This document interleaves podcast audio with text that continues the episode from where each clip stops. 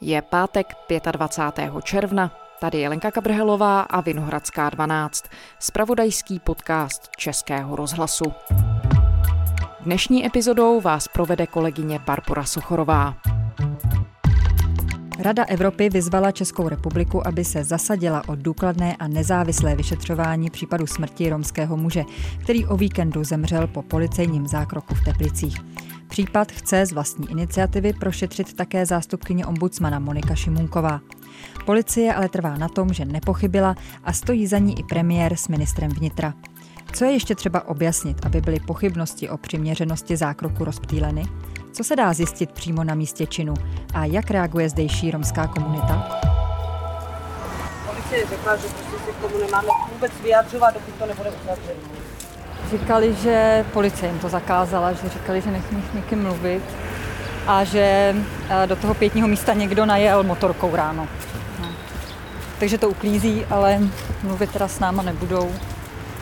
A to i když to není na kameře. Vy nám taky nic neřeknete. Vy taky nesmíte.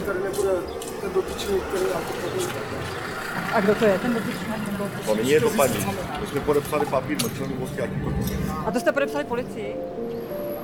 Artur Janoušek, reportér radiožurnálu. Dobrý den. Hezký den. Arture, kde teď stojíme? Můžete nám to tady popsat, tu lokalitu?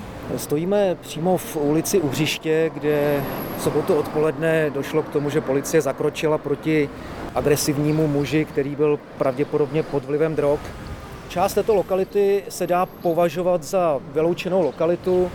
Několik desítek let už tady bydlí sociálně slabí a především Romové. Několik domů je tady schátralých, spustlých, několik domů už i samovolně spadlo nebo byly zdemolovány především ve vedlejší ulici Hornická, která končí několika domy, jimiž prorůstá vegetace, křoviska, stromy, ty domy jsou bez střech, průhledné, bez oken. Je to lokalita na dohled od domu, kde teď stojíme a kde došlo k tomu nešťastnému incidentu v sobotu, je kruhový objezd, kde je stanoviště prostitutek.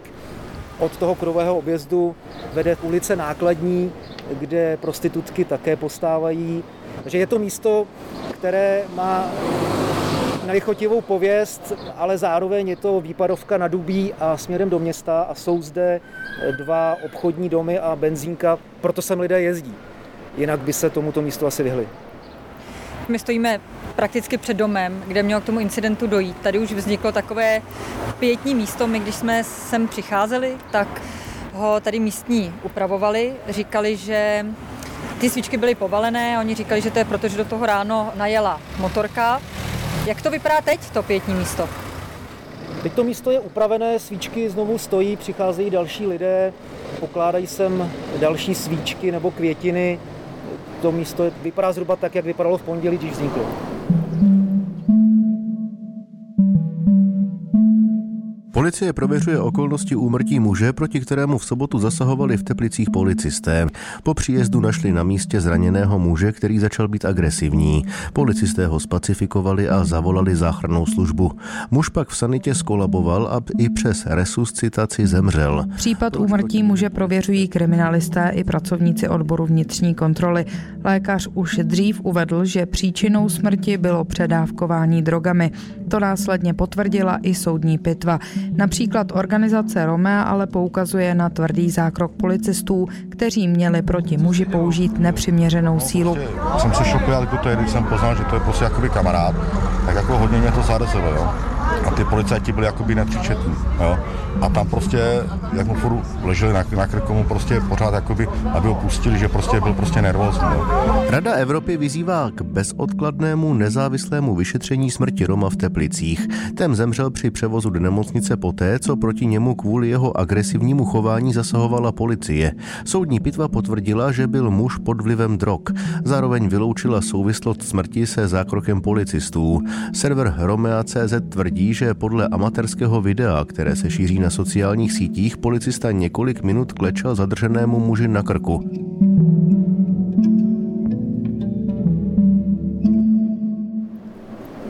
Můžeme tedy nějak schrnout, co se tady v sobotu stalo a z jakých informací my vlastně v tuhle chvíli můžeme čerpat? My ten příběh můžeme poskládat z informací policie a především ze dvou videí, Jedno video natočila rodina, která žije v tomto domě, natočili ho z okna. Já jsem s tou rodinou mluvil, respektive mluvil jsem se ženou, která tvrdí, že to natáčel její syn. To video má asi 6 minut a je na něm zachycen ten policejní zákrok, kdy u policejního auta leží muž na břiše, jeden policista se mu snaží držet nohy, další policista vedle nich stojí a třetí mu klečí na horní části těla. Snaží se ho sklidnit, protože předtím byl údajně agresivní. To, že měl být údajně agresivní, to víme od policie, respektive policie oznámila hned v pondělí, že ten muž se tedy s jiným mužem napadali a že měl rozbíjet auto. Policie poté, co se objevily informace v médiích o této události, tak sama zveřejnila záběry, na kterých je to, co předcházelo tomu zákroku vidět. Je na nich muž, který leží na zemi, z ničeho nic pruce vstane, běží proti tomu druhému muži, jako by ho chtěl napadnout, vyhne se mu, běží k autu a do něho několikrát praští pěstí. To je video, které zveřejnila policie. My nevíme, co se dělo od tohoto videa do toho druhého videa, které zveřejnili místní na sociální síti. Podle policie to bylo tak, že přijeli na oznámení místních, našli toho muže ležet tady na té louce, která je před domem, snažili se toho muže zadržet, ověřit jeho totožnost, ten muž na ně podle policie zautočil, několik policistů poškrábal, jednoho měl dokonce pokousat. Protože byl agresivní i vůči těmto policistům, tak se ho snažili policisté sklidnit a došlo k tomu zákroku, o kterém jsem mluvil. Okamžitě se objevilo srovnání případu Stanislava T., tedy toho mrtvého muže s Georgem Floydem. V čem si ta videa ze zásahu policie v americké Minneapolisu a českých Teplicích jsou podobná? Dá se říct, že se tam na první pohled dá najít určitá paralela? Já bych ty oba případy opravdu nechtěl srovnávat, ale to srovnání se nabízí právě, jak vy to říkáte, na první pohled, ale možná jenom, jenom na první pohled. Na obou těch videích je policejní auto, leží muž a kolem zasahující policisté, kteří na něm klečí. Ale tady možná ta podobnost končí. Zde v Teplicích ten jeden policista klečel na tom dotyčném proto, že ho potřeboval sklidnit. Ten člověk byl agresivní a bylo nutné zabránit tomu, aby dál napadal sebe, aby napadal policisty nebo aby napadal další přítomné, dejme tomu. Protože oni tady nebyli sami, tady byli další lidé, kteří přihlíželi tomu policejnímu zákroku. Což je tedy vidět i na tom videu. A ještě si všimněte, že na tom videu není celý ten zákrok, to je fragment. My nevíme, co bylo před tím záběrem. My víme už to, že ten člověk leží na zemi a policisté se ho snaží sklidnit. Nevíme, co tomu předcházelo. A také nevíme, jak ten zákrok končí. Záběr na videu končí tím, že ten muž se několik vteřin nehýbá a policisté z něho pomalu vstávají. Ale my nevíme, v jakém stavu byl, když ho odvážili do sanitky. Jestli byl v pořádku, nebo jestli už skolaboval. To my nevíme.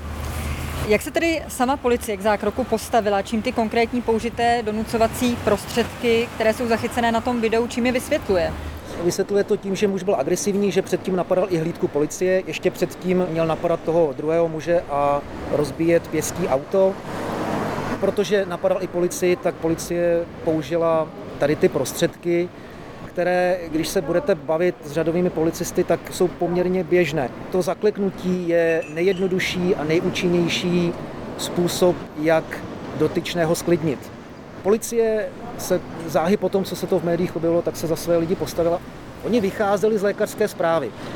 Předběžnou lékařskou zprávu vydal lékař krátce po té události a konstatoval, že předběžnou příčinou smrti bylo předávkování drogami. Na základě této zprávy policie oznámila, že s největší pravděpodobností ten zákrok nesouvisí se smrtí dotyčného.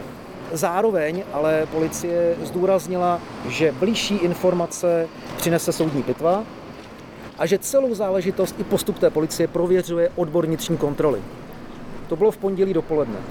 V pondělí odpoledne pak přichází policie s aktualizací, kdy již píše prvotní závěr soudní pitvy, kde soudní znalec konstatoval, že v těle mrtvého našel amfetamin a chorobné změny venčitých tepen. Na základě toho policie vydala zprávu, že tedy i podle soudní pitvy byla vyloučena souvislost mezi zákrokem a smrtí toho dotyčného. Když jsme se tady bavili s místními při té úterní pětě, tak spousta lidí říkala, že nevěří té soudní pitvě, respektive nevěří závěrům lékaře, že byly zpracovány příliš rychle. Tady je ale třeba podotknout, že běžný postup je takový, že lékař nejprve stanoví nějaký prvotní svoje zjištění z té soudní pitvy, pak pracuje na té lékařské zprávě dál a může to trvat i několik měsíců. Ale vydává se nějaká prvotní zpráva z té soudní pitvy, právě protože celá finální, detailní, podrobná trvá řadu měsíců. Obvykle ale podle zkušenosti policistů, co mi říkali, se ta prvotní od té finální příliš neliší. Je ta finální akorát podrobnější. A dá se říct, nebo dokážete zhodnotit, jestli ten způsob, jakým policie o tom případu komunikovala, jestli byl šťastný a neeskaluje třeba dál právě určitý druh napětí? Policii asi nezbývalo nic jiného, než zveřejnit to video, které natočili místní a na kterým je vidět, v jakém stavu byl ten muž před zákrokem. Protože se objevila řada spekulací o tom, že ten zákrok byl nepřiměřený a že smrt toho člověka částečně mohl způsobit ten policejní zákrok. Proto zveřejnili policisté záznam, aby bylo vidět, v jakém stavu dotyčný byl, jak se agresivně choval. Policie od začátku, od toho pondělka se stavěla za své lidi, že ten policejní zákrok byl přiměřený. Ale říkám, vycházeli z lékařské zprávy.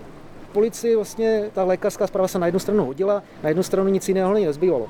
Pokud lékař konstatuje jako předběžnou příčinu smrti předávkování drogami a ne policejní násilí nebo nějaký jiný násilný projev, tak policie vychází z této lékařské zprávy, tak prostě konstatuje, že policejní zákrok byl v pořádku. Když se k tomu potom přidala ta soudní pitva, respektive lékařské závěry ze soudní pitvy, kde je jasné, že tady v těle toho dotyčného byl amfetamin a že mu selhalo srdce, tak policie to okamžitě zveřejnila, aby uklidnila veřejnost, že nešlo o nějakou policejní brutalitu, že nešlo o nepřiměřený zákrok, což vychází z lékařských zpráv, ne z hodnocení samotné policie. Můžeme možná zhodnotit, jak policie ten případ odkomunikovala na venek? Policie od začátku své lidi hájí, ale vychází přitom z lékařských zpráv. Lékař konstatoval jako předběžnou příčinu smrti předávkování drogami. Druhý lékař, který prováděl soudní pitvu, konstatoval, že v těle mrtvého našel amfetamin a že tam byly chorobné změny venčitých tepen. Policie také zveřejnila ten záběr, kdy ukazovala, jak ten muž byl agresivní před tím, než došlo k tomu policejnímu zákroku. Na druhou stranu je pravda, že policie od začátku hájí ty svoje lidi. Ministr vnitra Jan Hamáček říká, že se za svoje lidi postavil. Andrej Babiš také mluví o adekvátním policejním zákroku, ale nikde v těch tweetech, nikde v těch zprávách policejních nezaznělo ani slovo o tom, že tady zemřel člověk a že je to velká tragédie. Možná to bylo od policie ukvapené v těch detailech. Mluvit o recidivistovi a narkomanovi by možná nemuseli, ale zároveň chápu, že to dělali proto, aby to sklidnili. Policie se nemohla nevyjadřovat teď týden nebo dva a nechat lidi, ať si dělají vlastní názor a ať si tady spekulují. A v okamžiku, kdy bylo něco, co nahrává těm závěrům, že šlo o přiměřený policejní zákrok, no tak to policie využila. Vy jste se, Arture, pokoušel kontaktovat i druhého muže z toho videa, které předcházelo tomu policejnímu zásahu. Podařilo se vám to? Našel jste ho? Nepodařilo, našel jsem to jeho obydlí, ale nebyl v něm. To obydlí jenom, abych posluchačům představil, jak to vypadá. Už jsme mluvili o zdevastované části Hornické ulice. Ta ústí do takové lokality, která je prorostlá křovisky a míří pod zdejší frekventovaný most. Tam pod tím mostem tedy přebýval ten Stanislav T. v takovém improvizovaném příbytku pod mostem u parovodu, kde měl všechny možné věci, které kde sebral. A ten druhý, o kterém mluvíme, tak ten bydlí v díře v zemi, která je na místě dřívějšího domu, který pravděpodobně spadl a zbyla po něm pouze díra. Ta byla předtím pravděpodobně nějakým sklepením, v tom on přebývá. Já jsem tam teda byl čtyřikrát od pondělka, ani jednou jsem ho tam nezaskytl. Co se tedy dělo v Teplicích poté, co vyšly najevo ty záběry, protože tohle všechno se stalo v sobotu, ale tady první pětní akce proběhlo až o několik dnů poté, tak jak to probíhalo? Tady se sešlo asi 200 Romů místních, ale i lidí z různých koutů republiky, z Kladna, z Mělníku, myslím, že i ze Slovenska tady byli. Podle SPZ Out můžeme usoudit, že byli i ze zahraničí.